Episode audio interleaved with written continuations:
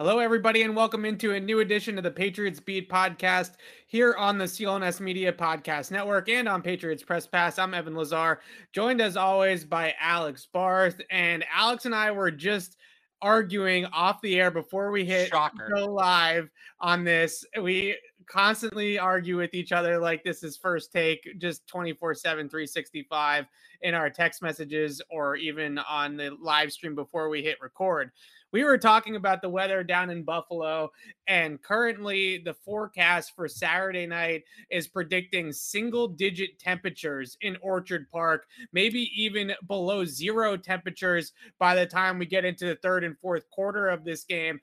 I, for one, am eh, glad for the Patriots that they might have an advantage in bad weather. Alex, I know where you stand on this, but I don't want to win because of the weather right? And I think that the week 13 game, everybody is chalking that one up to hurricane level wins. The Patriots wouldn't have won that game in an equal playing field. They didn't win in week 16 when the weather conditions were better. I want, if the Patriots are going to win this game, on Saturday night. I want to beat the Bills fair and square. I don't want to give anybody any excuses as to why the Patriots only won because Josh Allen uh, has some condition you're talking about with cold feet and hands and things like that.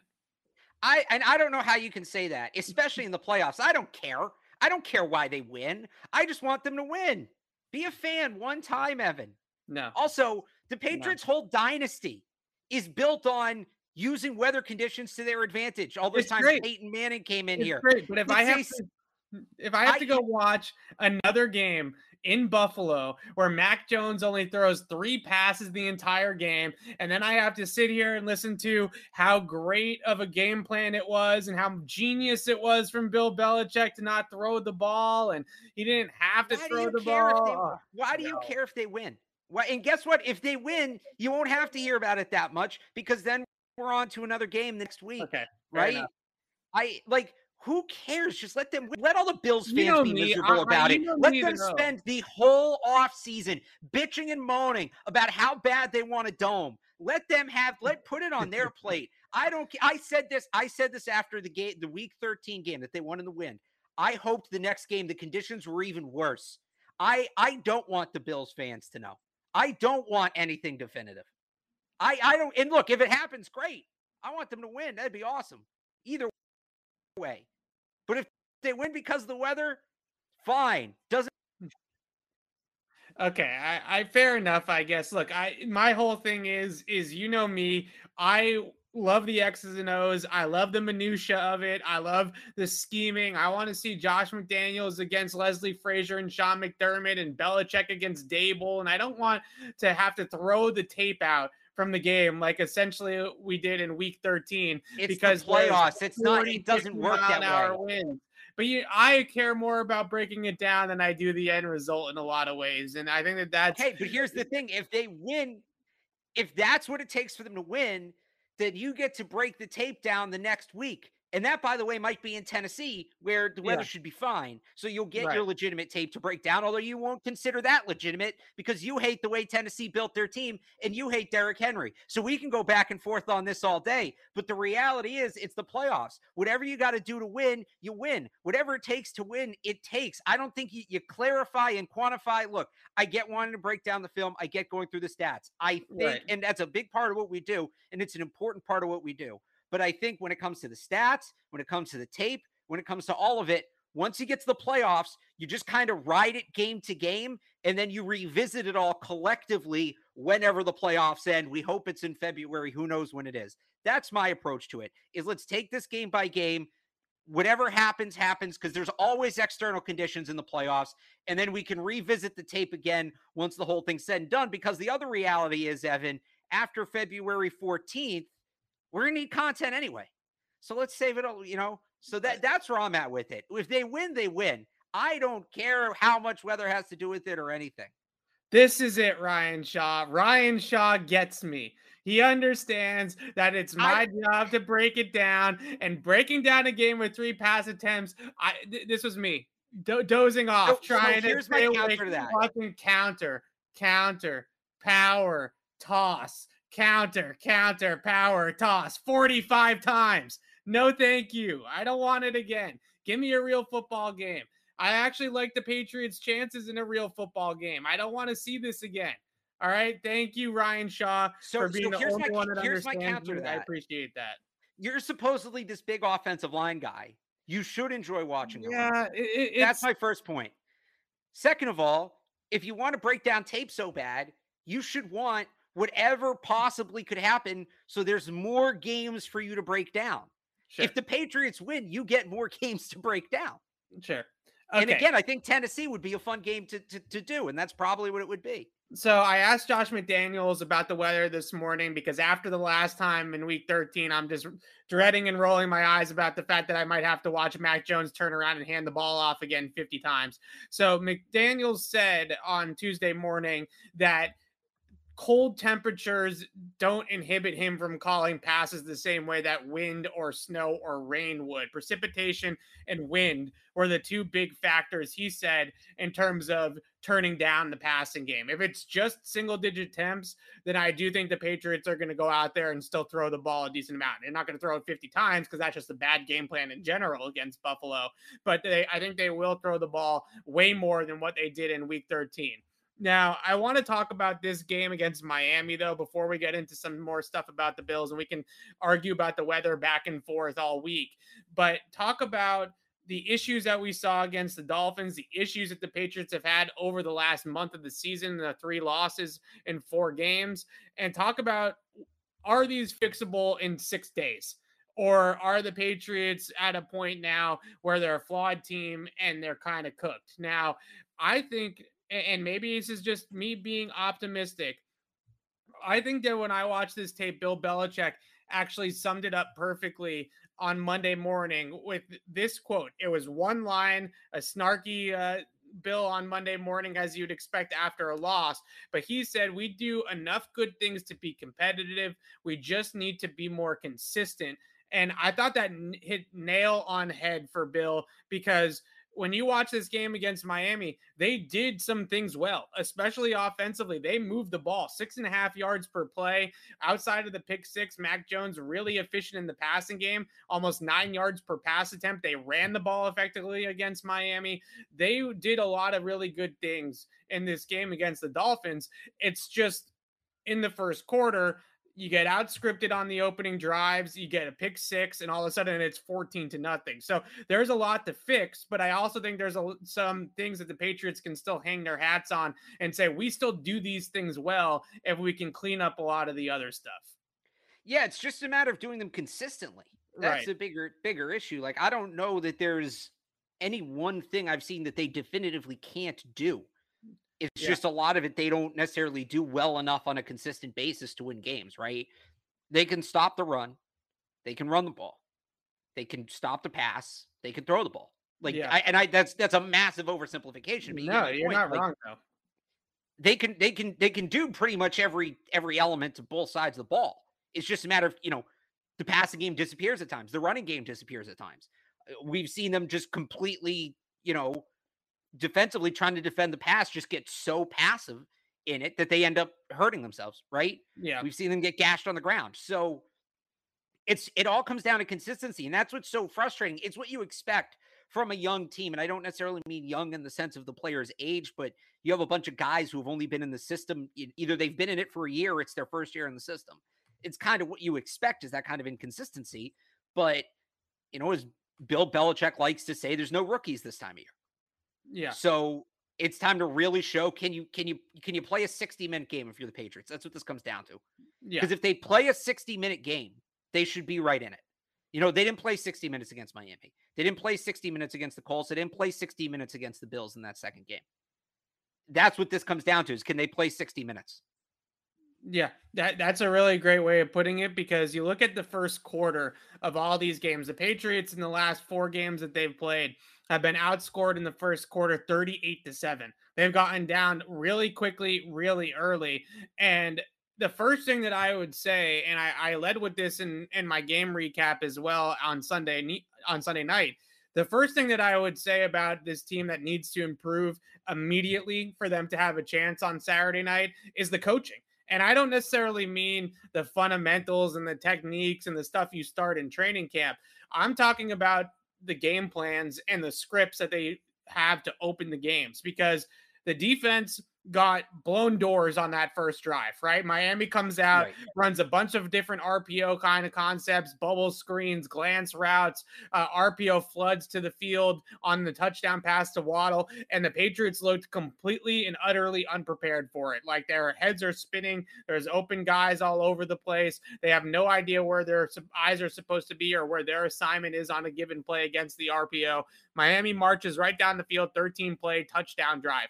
Then they come back on third down against Brian Flores, and they run a concept, uh, slant flat on one side, branch on the other side, where they're anticipating man coverage or at least post safety zone, right? Cover three is what I think Mac Jones thought it was going to be, and it ends up being cover two zone. So Brian Flores goes into the game and totally breaks a tendency right off the bat. First pass play of the game. Instead of playing press man, cover zero, all the different things that we talk about with Brian Flores and his defensive scheme, they play cover two. Totally unprepared for it. Mac Jones ends up throwing to the covered flat. Xavier Howard takes it back for 6 14 zip, just like that at a blink of an eye the Patriots have gotten out schemed and out coached in the opening script. We talk about the script all the time. The first 20 to 25 plays that both teams call. The Patriots have been out coached, out X'd and O's for what a month now. I would say really since the I mean it's been a pro- it's been a problem all year. Maybe yeah. not it's, it's been a problem in every game since the Indy game, but you go back even the Browns game, they won 45-7 that first drive from the Browns. Right. They cut right up the field, right? The yeah. script, yeah, no, the script. I, I, talked about this on my podcast with Matt Dolloff on 98.5 thesportshub.com. The scripted drives, it's kind of flown under the radar, but they've really struggled with those throughout the season. I want to take a second to shout out our friends at betonline.ag. BetOnline would like to wish you a happy new betting year as we continue our march to the playoffs and beyond. BetOnline remains the number one spot for all the best sports wagering action for 2022. New year, and a new updated desktop and mobile website to sign up today and receive your 50% welcome bonus on your first deposit. Just use our promo code CLNS50 to get started. That's CLNS50 to get started from football, basketball, hockey, boxing, and UFC right to your favorite Vegas casino games. Don't wait to take advantage of all the amazing offers available for 2022. Bet online is the fastest and easiest way to wager on all your favorite sports. Bet online where the game starts. Yeah, they were at one point in time, and like everything during that seven game winning streak, all these stats got super inflated because they were just so good and they were killing all these bad teams and they were doing well against good teams that they were playing. And they were near the top of the league and touchdowns scored on their opening drives at the midway point of the season. But just like everything else, that has completely crashed down. This split really points out, I think, the whole issue with the defense Currently, the Patriots defense in the first quarter is 28th in EPA per play out of 32 teams. And quarters two through four, the last three quarters of the game, they're second in EPA per play on defense. So they're getting much better as the game wears on. But the problem with this team is that unlike in the past when Tom Brady was here, when they would get down 14 to nothing, it's game over for this team pretty much. They they can't come back from those deficits as easily as teams in the past what the Patriots have. So if they don't improve the script, and I know that's such a cliche media thing to talk about, but for this team in particular, it really it speaks right to the core of the issues. And I thought opening drive for Miami, Belichick, Steve, Patricia, Jerod Mayo, whoever you want to throw in that defensive hat, they were spinning in terms of what exactly was going on with the run pass options, with the passing concepts that they were running off the RPOs.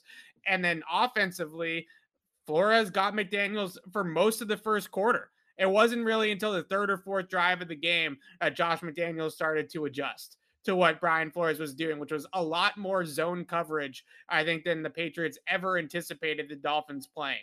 And that was Flores knowing they know my tendency of playing man. I'm going to do the total opposite. And the Patriots expected him to just do what he does. And that's not what ended up happening. He game planned New England better than New England game planned him. Yeah, I yeah, I'd agree with all that. Uh, and I Flores is I, I this goes to another topic, but I still can't believe Flores got fired. I think yeah that I mean it's crazy because that game Sunday is was the perfect example of why Brian Flores is not what's wrong with the Miami Dolphins. Is why Brian Flores is what's right of the Miami what's right with the Miami Dolphins. So I, will just throw that that you know addendum onto it is that I can't believe they let him go. And look, he absolutely should be a head coach somewhere else. He it, it sounds like he is going to you know be taking interviews yeah. and all of that during this coaching cycle. If he somehow slips through the cracks, and I, I don't know whether that'll happen or not, he shouldn't. But if he does somehow slip through the cracks, no excuse for him to not be back here next year, especially if Jerod Mayo leaves.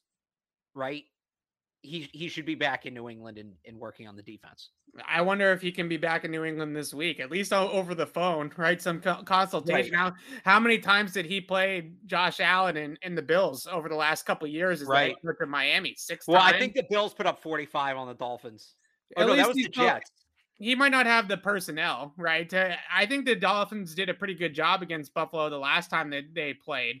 I think they lost both games against the Bills. I think the first game was early on in the season uh, and they lost 35 yeah. to nothing to Buffalo. But 26 11 in that second yeah. game, you know, they I think they fa- figured out some things there. So who knows? Maybe they can at least call them up and say, you know, what what's your two cents on, on this Dolphins offense or this uh, Bills offense, excuse me, and and how should we play it? We're going to talk a little bit about the Patriots defense, the RPOs, and all that stuff here in a second.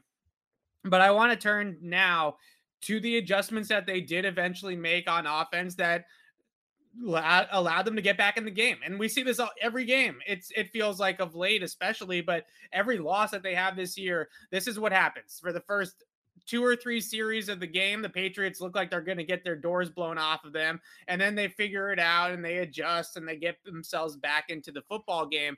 And in a lot of ways, you can talk about player execution being a problem. I, I, I want to keep pointing to coaching not being free of blame in that conversation. I know challenging Bill Belichick is like, challenging, you know, the greatest coach of all time. Who are you, right? But I'm telling you right now, this is not just a player execution problem. This is also a problem with the way that the coaches are drawing up these game plans early in games. Eventually, finally, right, the Josh McDaniels adjusts to Brian Flores' zone coverage schemes and starts to dial up plays down the field. There, every team right now against the Patriots offense is sitting there saying, if we take away the short stuff, if we take away the, the short and intermediate area of the fields and the underneath throws and the check downs, and we get Mac Jones to have to push the ball down the field, we feel better about our chances. So Josh McDaniels said to Brian Flores, if you're going to drop four or five short zone defenders across the middle of the field, so be it. We're pushing the ball down the field. We're going to get up the field and create big plays. And they did that successfully. And to me, that was a breath of fresh air. We came on the show last week and I said, my concern with the way that the Patriots played against the Jaguars is that they could not replicate that against better defenses because better defenses were going to take away those shorter throws. And that was going to be their game plan was to scheme those types of throws out for the Patriots. In this game against Miami, I, I was really um, pleasantly surprised at their ability to push the ball down the field. Now, I have no idea if that was because it was 75 degrees and they didn't have to deal with weather and it was nice and warm and the good conditions to throw the ball. But at the same time, seeing Mac hit Jakobi Meyers, seeing Mac hit Hunter Henry down the field on a couple of big plays. Uh, those are the types of plays that eventually will open up the underneath stuff. If you can consistently hit the shot plays down the field, well, then they can't just suffocate you underneath and beat you that way because you will create those explosives. Yeah. Again, I, I pretty thorough. Again, I agree. So So yeah, that, that's why we keep you around here, Alex. Just to agree at a certain point, I don't want to just reiterate, you know, what you're saying. So okay, well, I, I think the the question that I guess you know that we should present it here is is do you feel like they can do this against Buffalo? Right? I mean, they did against Miami. Like I just mentioned, it was all the conditions were great and all that kind of stuff, but I, I feel like this is their blueprint moving forward. Of if you're going to sit on all this underneath stuff well, we are going to push it down the field. And the one other thing I wanted to bring up was I know I texted you about this, and and and we kind of a uh, joke about it as a as a fan base or as a reporters about Nelson Agholor's clear out game.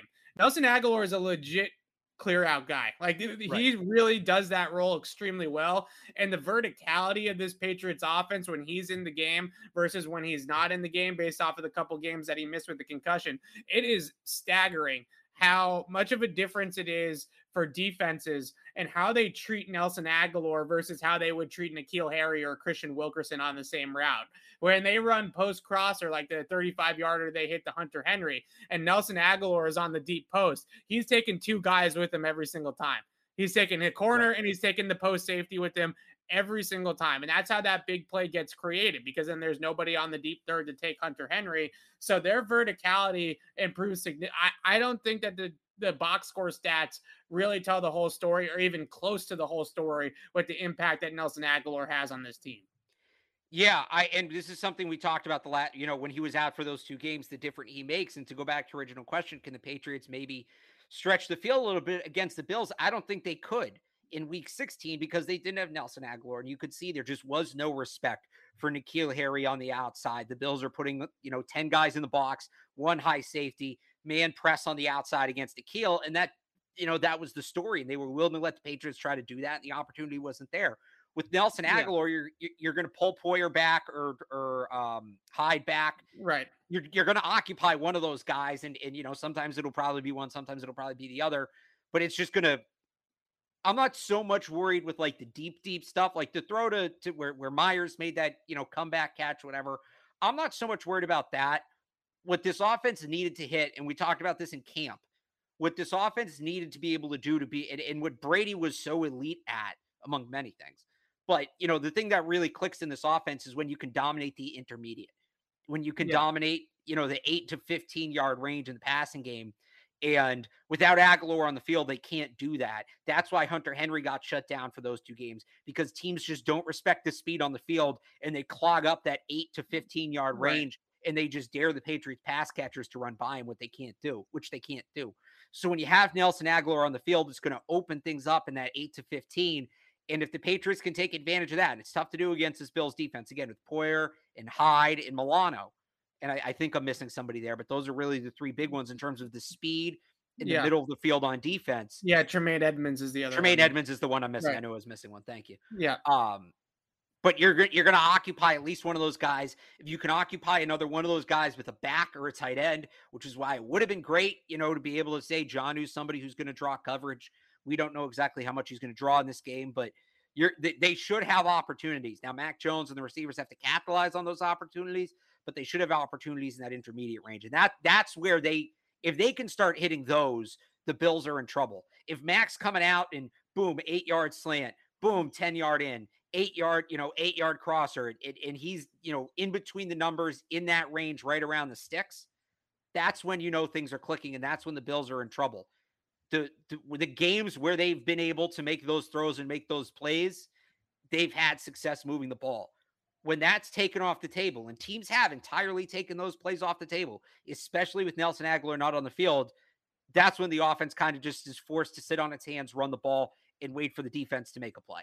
Yeah, it's funny because in this game against Miami, uh, Mac Jones only had two attempts at that intermediate level because that was exactly where the Dolphins were trying to take right. away as well. But what they eventually did, and I mentioned that post crosser to to Hunter Henry, they ran that exact same play on the next drive, post cross, and what they actually got the second time was the check down to Damien Harris. Damien Harris gained 13 yards on the check down because the linebackers were screaming downfield to try to get underneath the crossing route because they had just hit it on the drive before. Right. And then all of a sudden that starts to open up the underneath. It starts to open up the intermediate. So it's not necessarily a volume thing, right? It's not like they have to go out there and throw the ball deep 20 times to get the defense to respect it. It's just if you can hit four or five of them down in the field or even two or three of them them down the field, if you're talking about earlier in the game, that eventually is going to pay dividends in the long run where you can start to get into your bread and butters, which are those intermediate throws. So I think that that was a really good blueprint for the Patriots.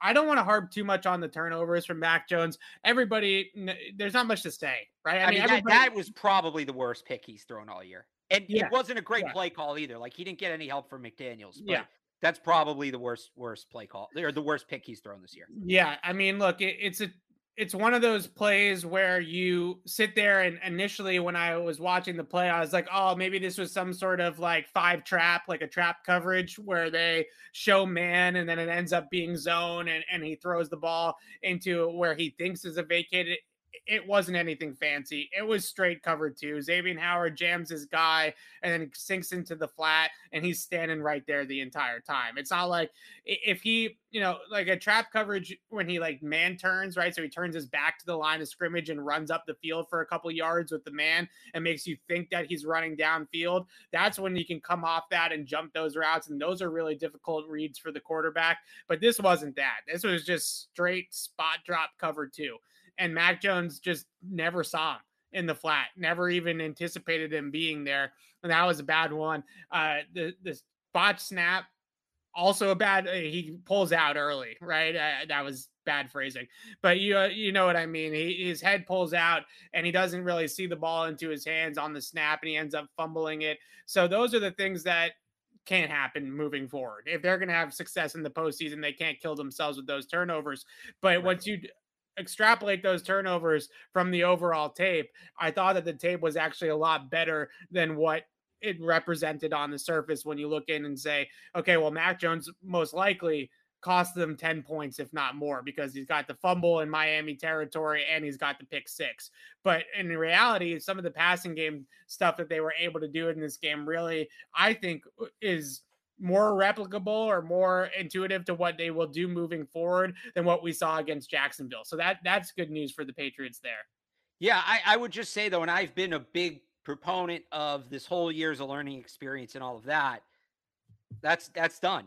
You know, I don't care what you know. You, you right. take this out of the tape, you take that out of the tape, and oh, it looks encouraging. Like we can get back to that a little bit next year with Mac. The expectations will certainly be higher. It's it's about results now. It's about yeah. results, and look, if he can have the game you're talking about without the turnovers, then great. Then the Patriots have a chance. But yeah, they can't they can't turn the like they can't turn the ball over and win this game.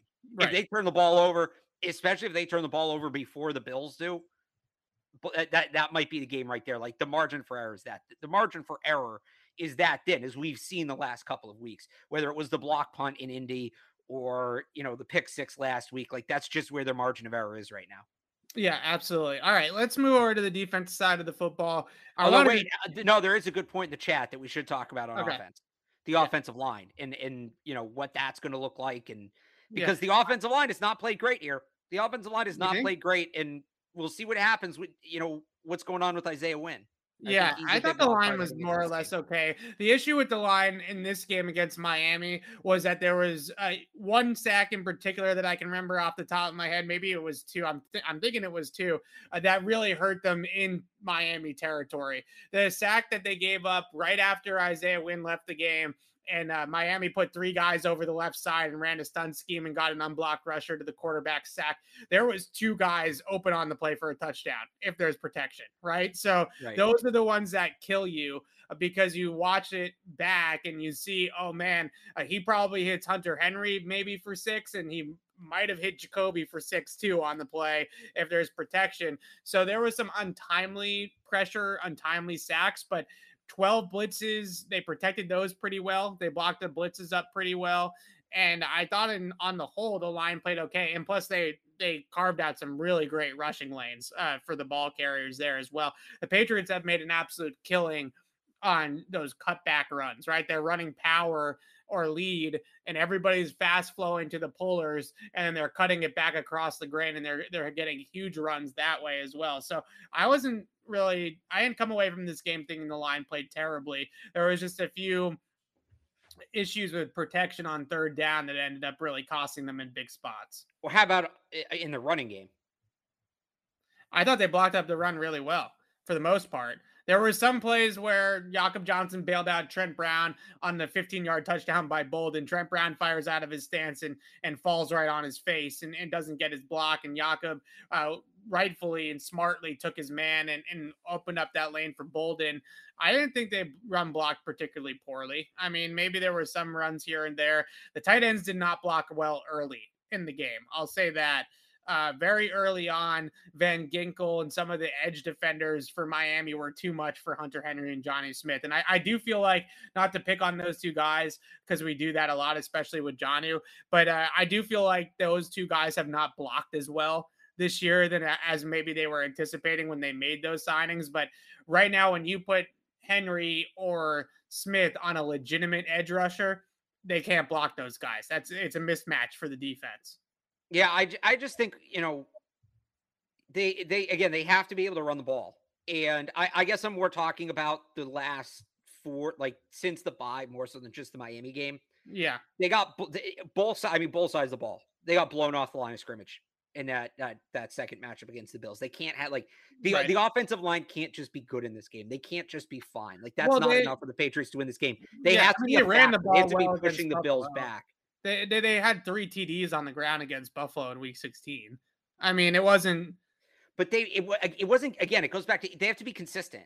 They yeah. have to be. They started running the ball well once they were down two scores, and right. the Bills were playing the pass. Like Fair they enough. have to come out on the first drive it see the problem is I recorded the the podcast with Dolph right before this, so I can't remember if I said something on that show or this show.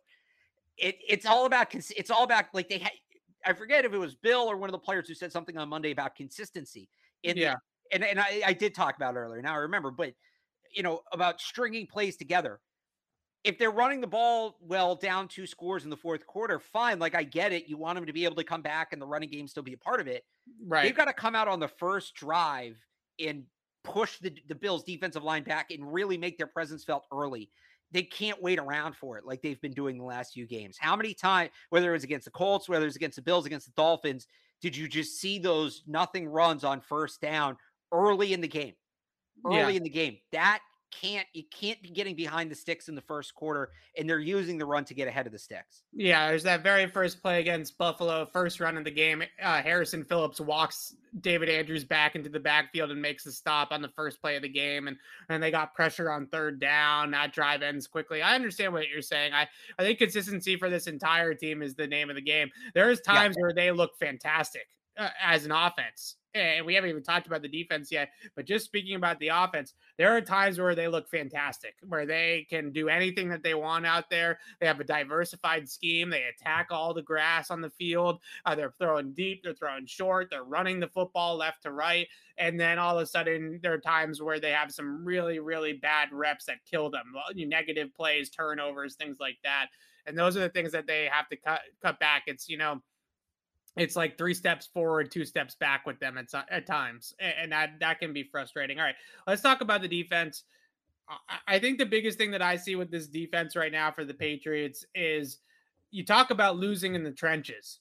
The defense for since the Colts game, I think the defense for some reason has lost their their mojo. And I when I talk about the defense, I mean the front seven in particular. They have been getting gashed on the run game. They've been getting uh, their inside linebackers have been in conflict in a lot of these RPO type of plays against Miami. They have no idea how to defend an RPO. I don't know what it is, but but Belichick has not figured it out. I think it's mainly the fact that these linebackers are a little bit slower, especially on first and second down. And you're putting guys like Bentley, Van Noy, Hightower, even Jamie Collins, who's more athletic than the rest of them, but still isn't exactly the, you know where he was maybe eight nine years ago in terms of his athleticism, and they can either be pass players or they can be run players. And what I mean by that is those inside backers if they come downhill and they press blockers and they plug up gaps, they're really effective run defenders. If they stay back in passing lanes, some of those guys, Collins, Van Noy, can get their hands and get their bodies in the way of passing lanes. The problem is, is they don't have the speed or the athleticism to be in both places at once. And that's easier said than done. Not a lot of guys do.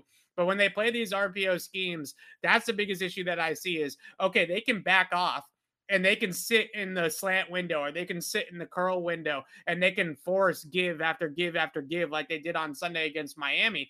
But then they're giving it up to the D line with four guys up front or three guys up front to stop the run all by themselves. And these guys are coming late downhill to the pullers, to the climbers and zone schemes.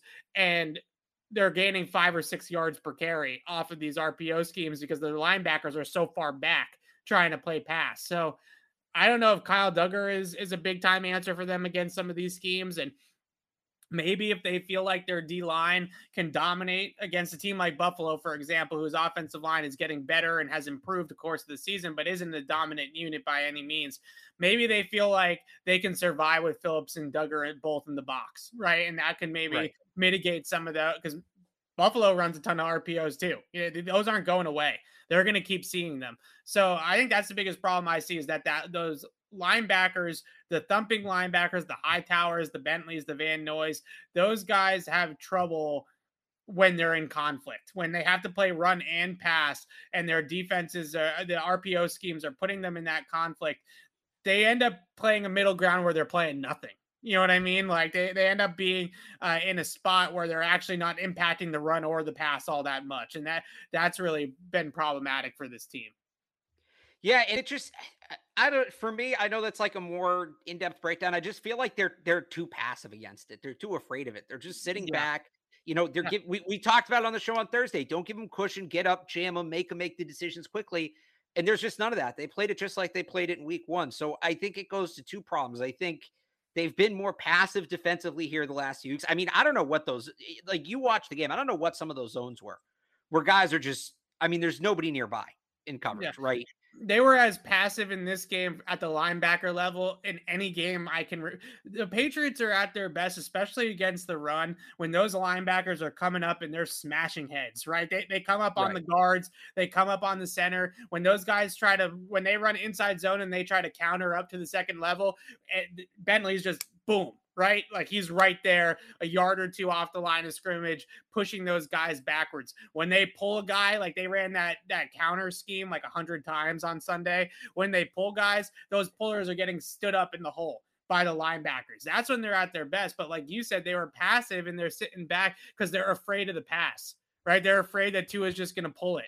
And, right. and that's the that's the kind of the problem that I see with this team for me, it's what what pass are they afraid of? Like I, I texted some people this during the game. It's like they accidentally watched the Alabama tape of Tua. I think they're afraid of the RPO passes, right? They're afraid of a little curl or a little slant or. But they're uh, but they're give, they're they're, give, they're just giving it to them. They're just right. giving it to them. They're not even if they're so afraid of it. No, to me, it looks like they're afraid before the RPO. It looks like they're like their overall defensive scheme was yeah. they were afraid of getting beat over the top. Yeah. And it just everything the Dolphins have done this year that doesn't make any sense. They honestly like the game plan they used was very similar to the game plan they used against Buffalo in week 16. And as poorly as they executed it at times, that's the right game plan against Josh Allen is you drop back into coverage, force him to be disciplined, force him to throw underneath and wait for him to make the mistake and then yeah. capitalize on the mistake in week 16. But like that's and that's a perfectly fine game plan against Josh Allen. Just like Patrick Mahomes, that's what you do against these elite gunslinger quarterbacks. That's Tua's not in that category. No, Tua's Tua couldn't be. Uh, Tua's we not close to that in category. the preview show. I right. said, what should they do? They should play press man against this guy. They didn't do that. The entire right. I didn't see them press guys except situationally. Like JC Jackson like played soft press against DeVante Parker on that pass breakup, right? Like there are certain certain situations where I saw them play a little bit more press. But I was you're I mean they're they're sagging off of it and they're worried about these throws. And honestly, like when I watch the some of these RPO uh tape back and I just like kind of cut out just the RPO plays and looked at all those, there were like 25 of them. Uh, when I watched just those back, Tua probably could have thrown the ball for for seven, eight, nine yards per pop too, if he wanted to, right? He decided to hand off the ball because that was the read that he was technically getting. But the flats were open all of the, the entire game too, right? If he wanted to dump the ball off into the flat, that flat route, they were motioning or running the tight end into the flat. That that play was there for seven yards every single time, also. So it was just th- these schemes just confuse them. I they don't have a good scheme for it. They don't have the athleticism at the second level. Like that very first play of the game, I think it was, they run the bubble screen, right? They they they throw the bubble screen out. And D'Angelo Ross actually does a pretty good job of pressing the tight end and forcing the ball back inside instead of letting it get the corner. But Ja'Whaun Bentley is the one that's coming over from inside the, the middle of the field. And he, he's just not close to it, you know, like he just can't get over there. And because he can't get over there, it gains nine yards on first and 10. And now it's second and one, and you're behind the chains and you're trying to play makeup. And it just, I don't know. Those, those concepts, uh, I think it's personnel. And I'm not talking about them having to like completely, you know, get rid of Bentley, get rid of Hightower, completely reinvent themselves at that linebacker spot. But I think they really need to think about uh, in the future drafting some linebackers with that are a little bit more athletic. Like I know your guy, you're gonna you're gonna bring up Henry To'oTo'o, right. but like whoever. Well, I, no, I was gonna say they drafted Cameron McGrone last year. Yeah, maybe McGrone is part of the answer, right? And I think guys like Dugger are part of the answer, playing those guys close to the line of scrimmage. But this is a, a scheme and a problem uh, with RPOs or even read option with quarterbacks th- that goes back to a, a decade now since he started to trickle up into the NFL, and they can't do it right? They can't stop it. They haven't been able to stop it for years under Bill Belichick. So to me, this is not about Bill Belichick can't coach a defense to stop an RPO. I just don't think he has the horses to stop him. Well, I, I think part of it too, and this is a bigger problem, and it goes to the last Bills game, is just the lack of adjustments. Yeah. Right? Okay, so their their game plan was to play off on the RPOs, right? And I guess maybe if you do that, it's almost like against a young quarterback, you force him to overthink because yeah. you're supposed to make that decision so quickly. If there's nobody to read in the area, you kind of have to overthink it. Right. And some people have suggested that's the way to defend RPOs is because again, if you make the quarterback wait on his decision, you get the the, the lineman downfield penalty. So hey, if we just don't put a read guy in that spot, yeah, the play's wide open, but maybe the quarterback gets tripped up. So that's a way some people have suggested to defend the play. It does work against some quarterbacks. I don't know if that's Patriots plan or not. I'm just saying. That to if me, that, that was well. Here's the thing: if that was, yeah. it clearly didn't work on Sunday. Right. I figured that out pretty quickly. I, I you you probably figured it out pretty quickly. Didn't take us 60 minutes to figure it out. Right. The Patriots never made the adjustment defensively, and I don't know whether that's Bill. I don't know whether it's Steve. I don't know whether right. it's Jerod Mayo. There's eh, oh, and it's another common thread for these last four weeks. There's been a lack of adjustments on the defensive side of the ball when something's not working, they've been very hesitant to change it. And I, I don't know why. I can't tell you why, but it's just it's and, and maybe they truly believe in what they're doing, and maybe they think things will come back and even out. And look, they almost have, right? Josh Allen almost throws the pick to JC Jackson in week 16. They dropped two picks against Tua in Miami. Right. Maybe they maybe they believe water finds its level. And but but it hasn't yet.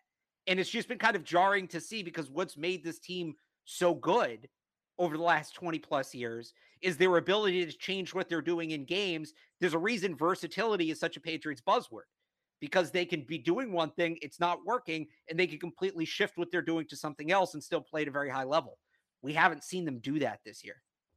Yeah. And I, I think that the lack of it offensively, we got on the fact that they started slow and then eventually did adjust. I think the offensive adjustments are at least coming a little bit sooner in these games, and the defense the, the defense never adjusts. The defense just comes in with their game plan and they play it the way they want to play it, and they go down swinging. We saw it in Week 16 against Buffalo with all the man coverage, right? I mean, they just they go down swinging with what they planned on doing in the game defensively, and I, like you said, I don't know who's responsible for that. I don't know which coach is responsible. You have to point to Bill and say, "You're Bill freaking Belichick." Like make an adjustment, right? You know, yeah. like it, like it, it, does feel like at some point in time you, you got to look at Bill and say you're the greatest defensive mind of all time, arguably, probably. So what's going on here? I, I also wanted to talk about Matthew Judon and his lack of production recently, and he had 12 and a half sacks in his first 13 games. He has zero or and zero quarterback hits in the last month. He hasn't touched the quarterback in the last month. Now I know against Jacksonville, he well, hey, he touched he touched Tua. He got to he, he did make contact with Tua. We saw yeah, that. That's true. Didn't count, but that's true. Um, I, this is a, a really interesting thing with Judon that's going on because I remember earlier in the season we talked a lot about how far behind the quarterback Judon likes to run at times. And Chris Long had a great line about it when he had Kyle Van Noy on his podcast like a month ago, where he said, Judon's got free reign to run the hoop, doesn't he? Which he means that he can just run around the tackle and try to work back up to the quarterback as often as he wants. And early in the season, he's running past the QB, he's running, but he's working his way back and he's getting tons of sacks doing it, right? He's just right. he's getting to the quarterback constantly. Now it feels like maybe tackles have adjusted to it, right? Like where they know that the, the get off and the the speed rush is coming, and he hasn't built in another compliment. Now, my my hope is that he's saving the compliment for Saturday night, right? Like he's gonna come right. off the edge, he's gonna go for the speed, uh, Dion Dawkins is going to go with him and then he's going to spin, right? Or something like that and give an inside counter. But so far he hasn't and he's finding himself past the quarterback constantly and he's actually hurting the team at this point. Uh, with the way that he's rushing the QB, uh, the big third down play, where Barmore also gets hurt on the play, right? Judon is the one that gets caught up the field too far past the quarterback and he lets Tua out of the pocket, and the rest is history. This has been a consistent problem with Matthew Judon, a lack of effectiveness on one hand and, and on the second hand, actually hurting the team by blowing the edge, like consistently hurting the team by doing that. Where do you stand right now with Judon? Because clearly he's a good player, and we know that he can thrive in this system and, and be a, a force for the Patriots. But what's going on with him? Yeah, I and I, I, I don't know, like big picture. I again, I think tackles have kind of caught on to it. Yeah. I think teams have also become very aware that there's not much of a threat on the other side. Mm, yeah. And and I don't I don't mean that as a knack to Kyle Van Noy because I actually think Kyle Van Noy's played very well down the stretch. I thought he was one of their best defensive players of the year, or one of the best defensive players of the game. Sorry, on Sunday, he actually was one of their best defensive players of the year too. But yeah. Van Noy is not this iteration of Kyle Van Noy. At least he's not your traditional pass rusher. He kind of comes up, he sets the edge, he gets in the quarterback's face, he, he knocks the ball down. He's what they want their edge guys to be more so. Like he's kind of filled into that mold. So Yeah. I think, you know, I'm looking at one of two things for this this game coming up. First off, and I talked about this before the week 16 game, and I don't I actually never went back and checked how much they did it. I don't think they did it a ton. The one thing you cannot allow if you're the Patriots, you can other than Isaiah McKenzie running uncovered 15 yards down the field, you cannot allow Josh Allen to roll to his right. You When just Josh- let- he ran around Gillette Stadium, Right, literally. but here's the thing: when he's when he's going to his right, yeah, the play's over. Like Yeah. the play's already over if you're the defense. If he's going to his right, he's going to make something happen. It might be just a five yard scramble, but he's going to do something. If you can force him to his left, he gets a little more uncomfortable. He mm-hmm. can't throw as well on the run in that direction. He's a little more inaccurate, all that. And you can just tell he, he he's not comfortable. He doesn't want to roll to his left. Mm, yeah. So in that first game, right, in the game in the in the wind, they had Judon off his right side, Van Noy off his left side, and there were a couple times where Allen was able to get out to his right because again, Judon overrushed. yeah. And Judon got to him a couple of times too. Like it's a split Yeah, he had a huge scramble in that game with Judon blowing late in the game. Yeah. Yeah, mhm, yeah, What I would like to see the Patriots do, and I don't think they did this much in week 16 when I said they should do it. So, one thing I think you do is you flip them. You flip Judon and Van Noy and let Yeah. Van Noy set that. I guess for the defense, it'd be the left side, right? But The Josh Allen's the right side, right? side. You want right? arm side, they, right. They do that sometimes. They do try to close off the arm side, right? That's They- they need to do it-. Yeah. They need to do it regularly against this guy. Yeah. Like Kyle Van Noy close off the arm side, shut that exit from the pocket down. And then if Judon wants to overrush on the backside, fine, because Allen's going to be more reluctant to go that way. And then Yeah. Judon can still play the game the way he wants to play it. So that's one thing. The other The thing issue is, that you have to worry about with that really quickly is you can't have Judon completely overcommit where the middle of the pocket opens up, right? Because that's but what that's happens. true if he's on either side. Right, but if you're to let Judon just have free reign on the backside, and Yeah. you're to put three guys on his right and just one guy on his left, right? Yeah, to me, almost you have to have like a five man rush, right, where you're able to keep Well, yeah. every point of the pocket closed. And, and I think that's you know we talk about containing quarterbacks in the pocket. This is a Star Wars trash compactor game, right? This is one of those games where you just want the whole pocket to collapse on on Josh Allen instead of having points here and points there because that's what happened last time. In, in week 16 they had a 40% pressure rate on Josh Allen. The problem was is how they were pressuring him. It wasn't necessarily that they didn't pressure him, it was the fact that it was always one guy coming free and the other parts of the pocket were collapsing, right? Like it, it was there was never consistent compact pressure all the time. They got to get those points back. Go ahead. Right. So so yeah, and it's it's again, it's more complicated than just swapping those two guys, but I that's Yeah. something I'd like to see them do. The other thing is I think teams have caught on to at this point. It's Judon and Barmore. That's the pass rush. Unless Right. they're going to scheme it up for somebody on the other side, or they're Yeah. going to scheme it up for Kyle Dugger coming in or, or Dont'a Hightower coming in from the second level, right? That's kind of what it is. And I think teams are keying in on that and they're just focused more on that side. You got to get somebody else involved. And I don't know that Winnow. So someone. Uche, yeah. Uche, I think is the guy. I actually thought Uche had a good game against Miami. I thought he actually played pretty well. Yeah. You got to have some sort of threat opposite Matt Judon because he's getting attention now. He's getting yeah. more attention than he got in the first half of the year. I don't think that's the entire problem, but it's certainly part of the equation. So there, you know, where Josh Uche has gone this season, I know he was on IR for a little bit, but I get like I get on one hand, I get it. Matthew Judon and Kyle Van Noy were playing at such a high level during that winning streak, and there just there weren't snaps for Josh Uche. You weren't going to take either one of those guys on the eh, you weren't going to take either one of those guys off the field. That's not the case anymore.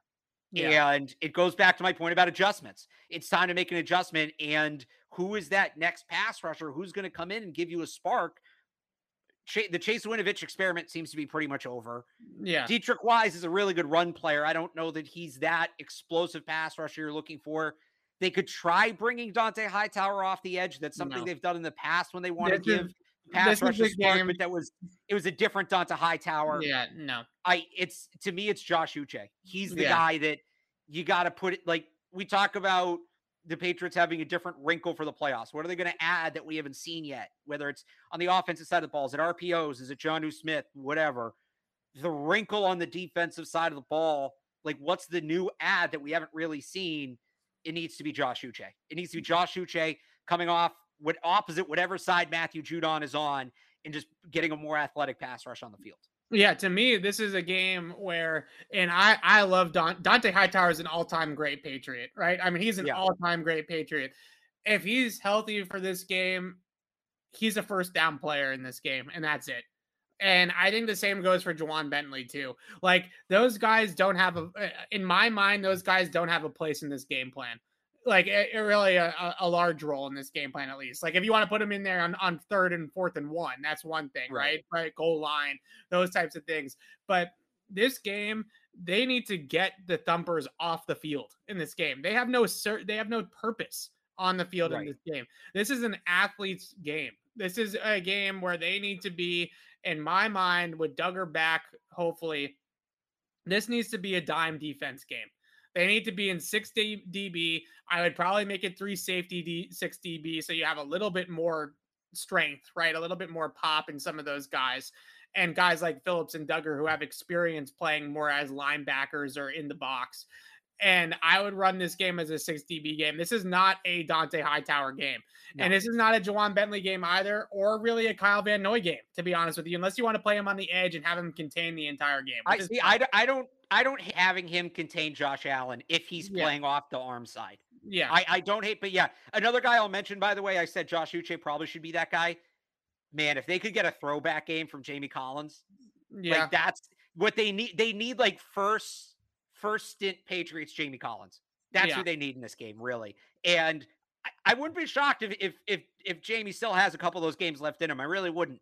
And he hasn't played a ton this year, and he's probably pretty fresh. But that's kind of what they need. I I, I think. And to, to go further to your to go, go further to your point, no, about you know playing in you know heavy defensive back packages. I think the other thing you want to do is you want to bait the.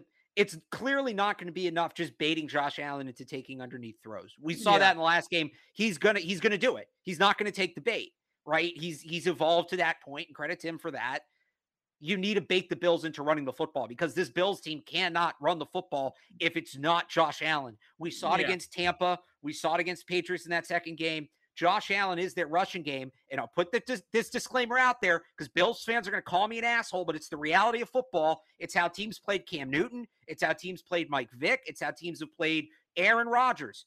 If you're going to, for- if the quarterback is a crucial part of the running game, you're going to get shots on him.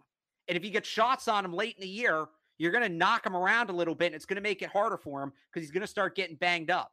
If you force the Bills to run the ball, you're going to get more hits on on Josh Allen. That's just the reality of it. Now, you hope they're not 20 yards down the field and he's not taking off on you, but I don't think it's going to be enough to just force Josh Allen to take what's underneath. I think they got to get super light, force the Bills to run the ball, and then when you can hit Josh Allen, you got to hit him. Yeah, and I I just feel like this game in general, like okay, maybe Davon Godchaux has a role in this game on the nose as a guy that can plug up the middle. And, on first down, like first and 10, if you want to run Guy and Godchaux and Hightower and Bentley out there, then whatever, fine. But honestly, I I I wouldn't mind at all if they just sat in, in dime three D three yeah. safety dime this entire game. I honestly wouldn't.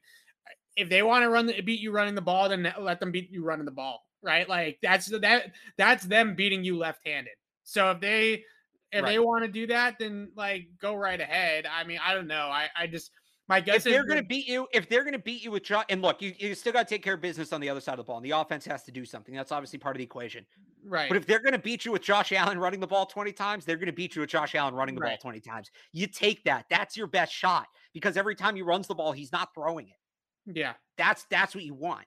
Yeah, I, I, and it shortens the game too, right? Like it gives right, and that's, that's yeah. the Patriots are running the ball and Buffalo's running the ball. Now all of a sudden there's there's a whole lot less game time to to be so worried about.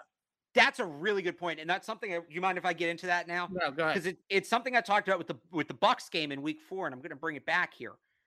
The Bills run a high risk, high reward offense. It's just the style of offense. They're not the only team that does it. It's just what they do, and they need it's not necessarily about time of possession it's about total plays and total drives to get things done right they they need more drives because they need that room for error you've seen it here the last couple weeks where Josh Allen throws three picks. They str- they they struggled against the Falcons. They pull away in the fourth quarter. Against the Bills, they struggled for most, or not struggled, but you know it's close for most of that game, and they pull away in the fourth quarter.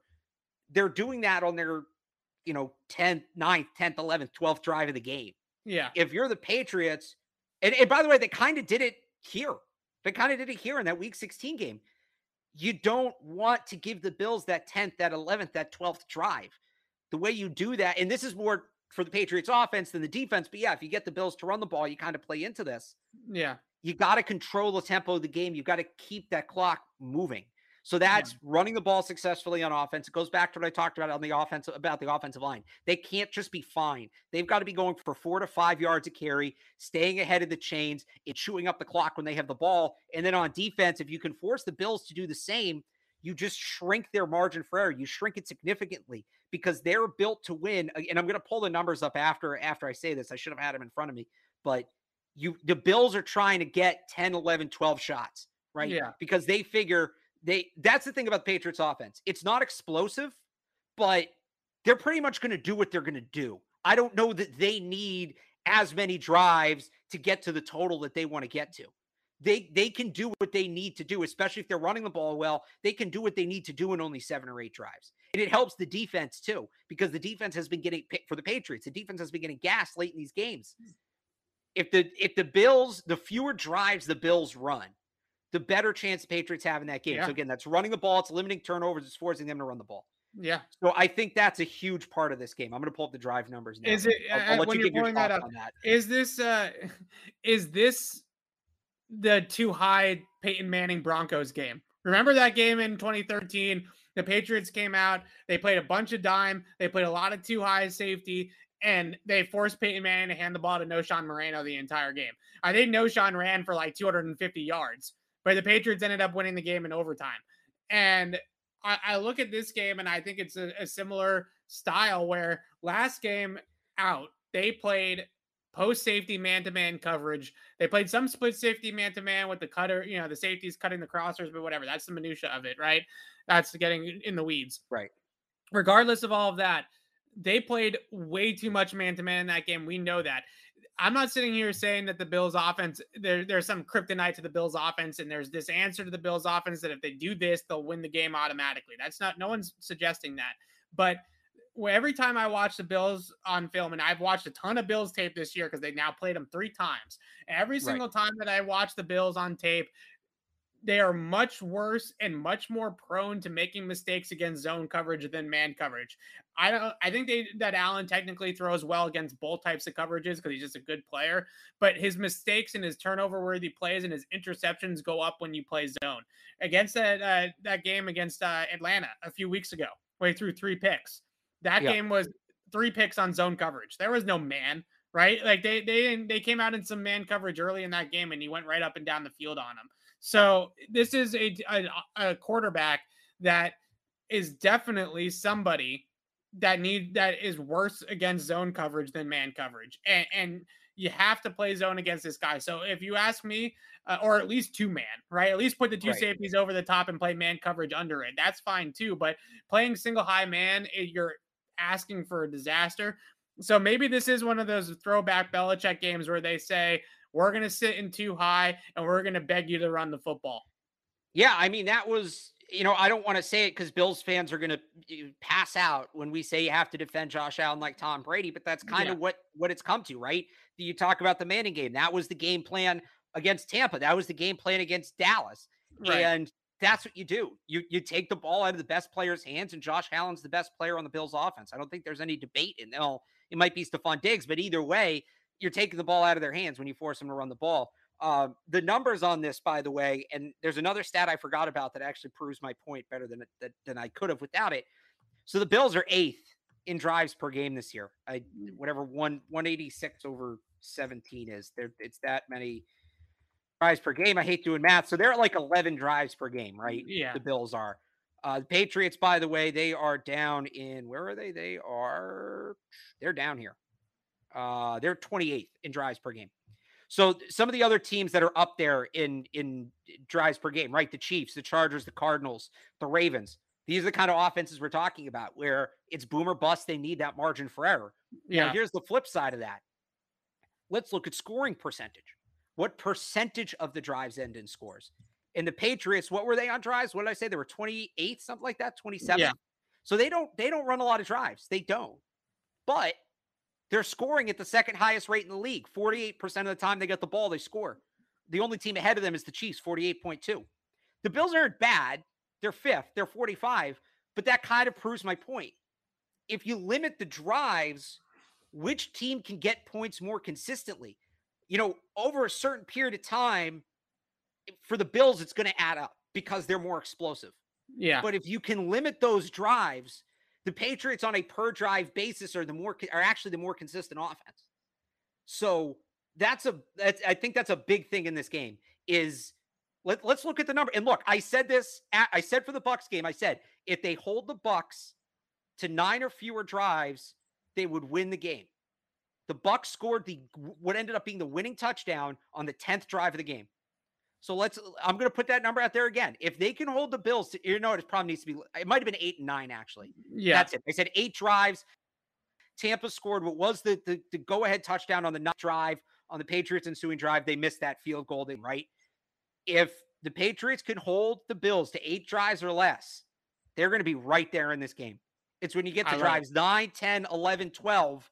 But but this is what the Bills have been the last few weeks. Again, give, please bring close. back the Payton game plan. Just, just. But that that's what I'm saying. That's what this let is. Him run it. Let that's him run it. Is. The Bills yeah. were close. They were close in the third quarter against Atlanta. They were close in the third quarter against the Jets. They were close in the third quarter against the Patriots in Week 16. They need those extra drives to do what they want to do. That's when they break through. They break through late in games, and we've seen this defense struggle late in games. So what do you do? And and by the way, the whole late in game thing to me, people think of that as time. Time's a, like time on the clock.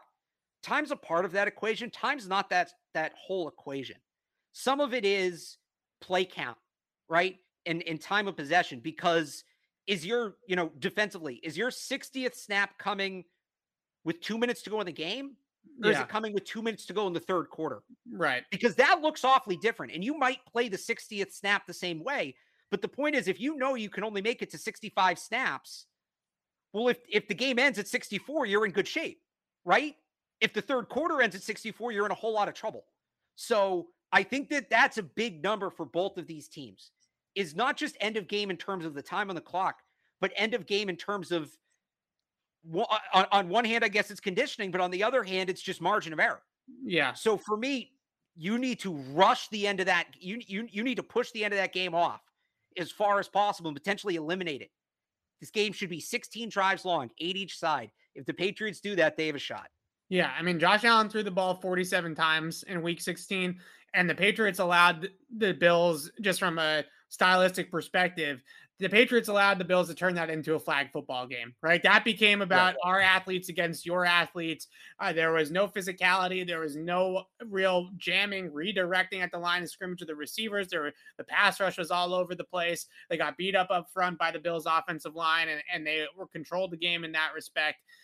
Uh, the Patriots can control and bring back those throwback game plans where they were the more physical teams, where they invited the run, allowed teams to run on them. But, you know, obviously, yeah, you might run for 200 yards, but it's going to be on 40 carries, right? That, and that that's that's okay.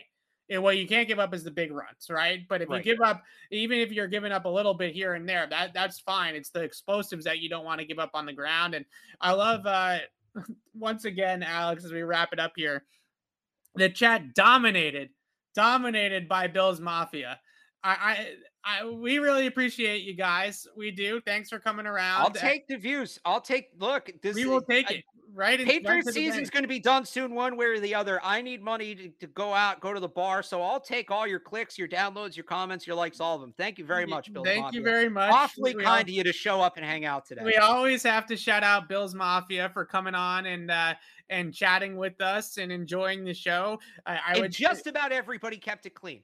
There were almost no slurs. For, almost no slurs from the Bills fans. There almost. You guys were so close. There, you guys were so close. a lot of things that that were very wrong about what they were saying. But we'll, oh yeah, we'll... no, but look, look, they can be wrong. They're Bills fans. They've always been wrong. I'm just saying they came very close to no slurs this time, which is good. It's growth. I think this is why they keep coming back because we just we we go back and forth with them, and I think that they appreciate that. So I, I we appreciate you coming on and watching. Uh, go root for whoever you want to go root for on Saturday night. Alex and I will be back uh, on. We're doing Thursday or Friday. I have, oh, a flight, uh, I have a flight Friday night. Are you flying out Friday? We can. Yeah. Uh, we could probably. We should be able to swing it Thursday. We can probably swing. Yeah, I think. I mean, we are. I both of us already know this Bills team like the back of their our hands. That's the one good thing. Uh, a lot from a workflow perspective of drawing, but I already know what I'm going to write. Meanwhile, Mister. Meanwhile, Mister, I only care about the tape I watch and nothing else. You wouldn't rather see the Bengals instead of watch the same tape for the third no, time? No, because I already know what I need to. I already know what they need to do. We know what they need to do and and that's that's the most ridiculous part know. about this whole thing. If they don't play the game plan that everybody thinks that they should play, then they've outsmarted themselves, and that's going to be extremely frustrating, right? Like if they go out there and they think, oh, everybody thinks we're going to play two high and invite the run, so let's play one high again and get torsion man coverage with Myles Bryant on Isaiah McKenzie. I'm going to pull my hair out, right? So that that's going to be really interesting to see on Saturday night is if they do the obvious that we all can see or not. But in until we come back to you on Thursday for this wasn't even the the preview show. This was the preview show before the preview show. So we're going to have way more Patriots Bills talk here on Patriots Beat on Thursday. And then uh, on Saturday, I will be at the game. Alex will be covering the game on 98.5. You can hear him on the station uh, multiple times or all day. I don't know what your schedule is, Alex, but you'll, you'll... I'm on. Uh, I'm on Saturday before the game on the pregame show, and then I'll be actually be on Sunday morning after with Ted, with Ted, Johnson. Like so that'll be an interesting. That'll show. be fun. Okay, yeah. so we'll be on the preview show on Thursday evening to preview Patriots Bills, and we're gonna have a lot of fun with you guys uh, and Bills Mafia as well. So come on back, come on back on Thursday night and join us then. But until then, signing off for Alex Barth, I'm Evan Lazar. Thanks for watching, everybody. We'll see you Thursday.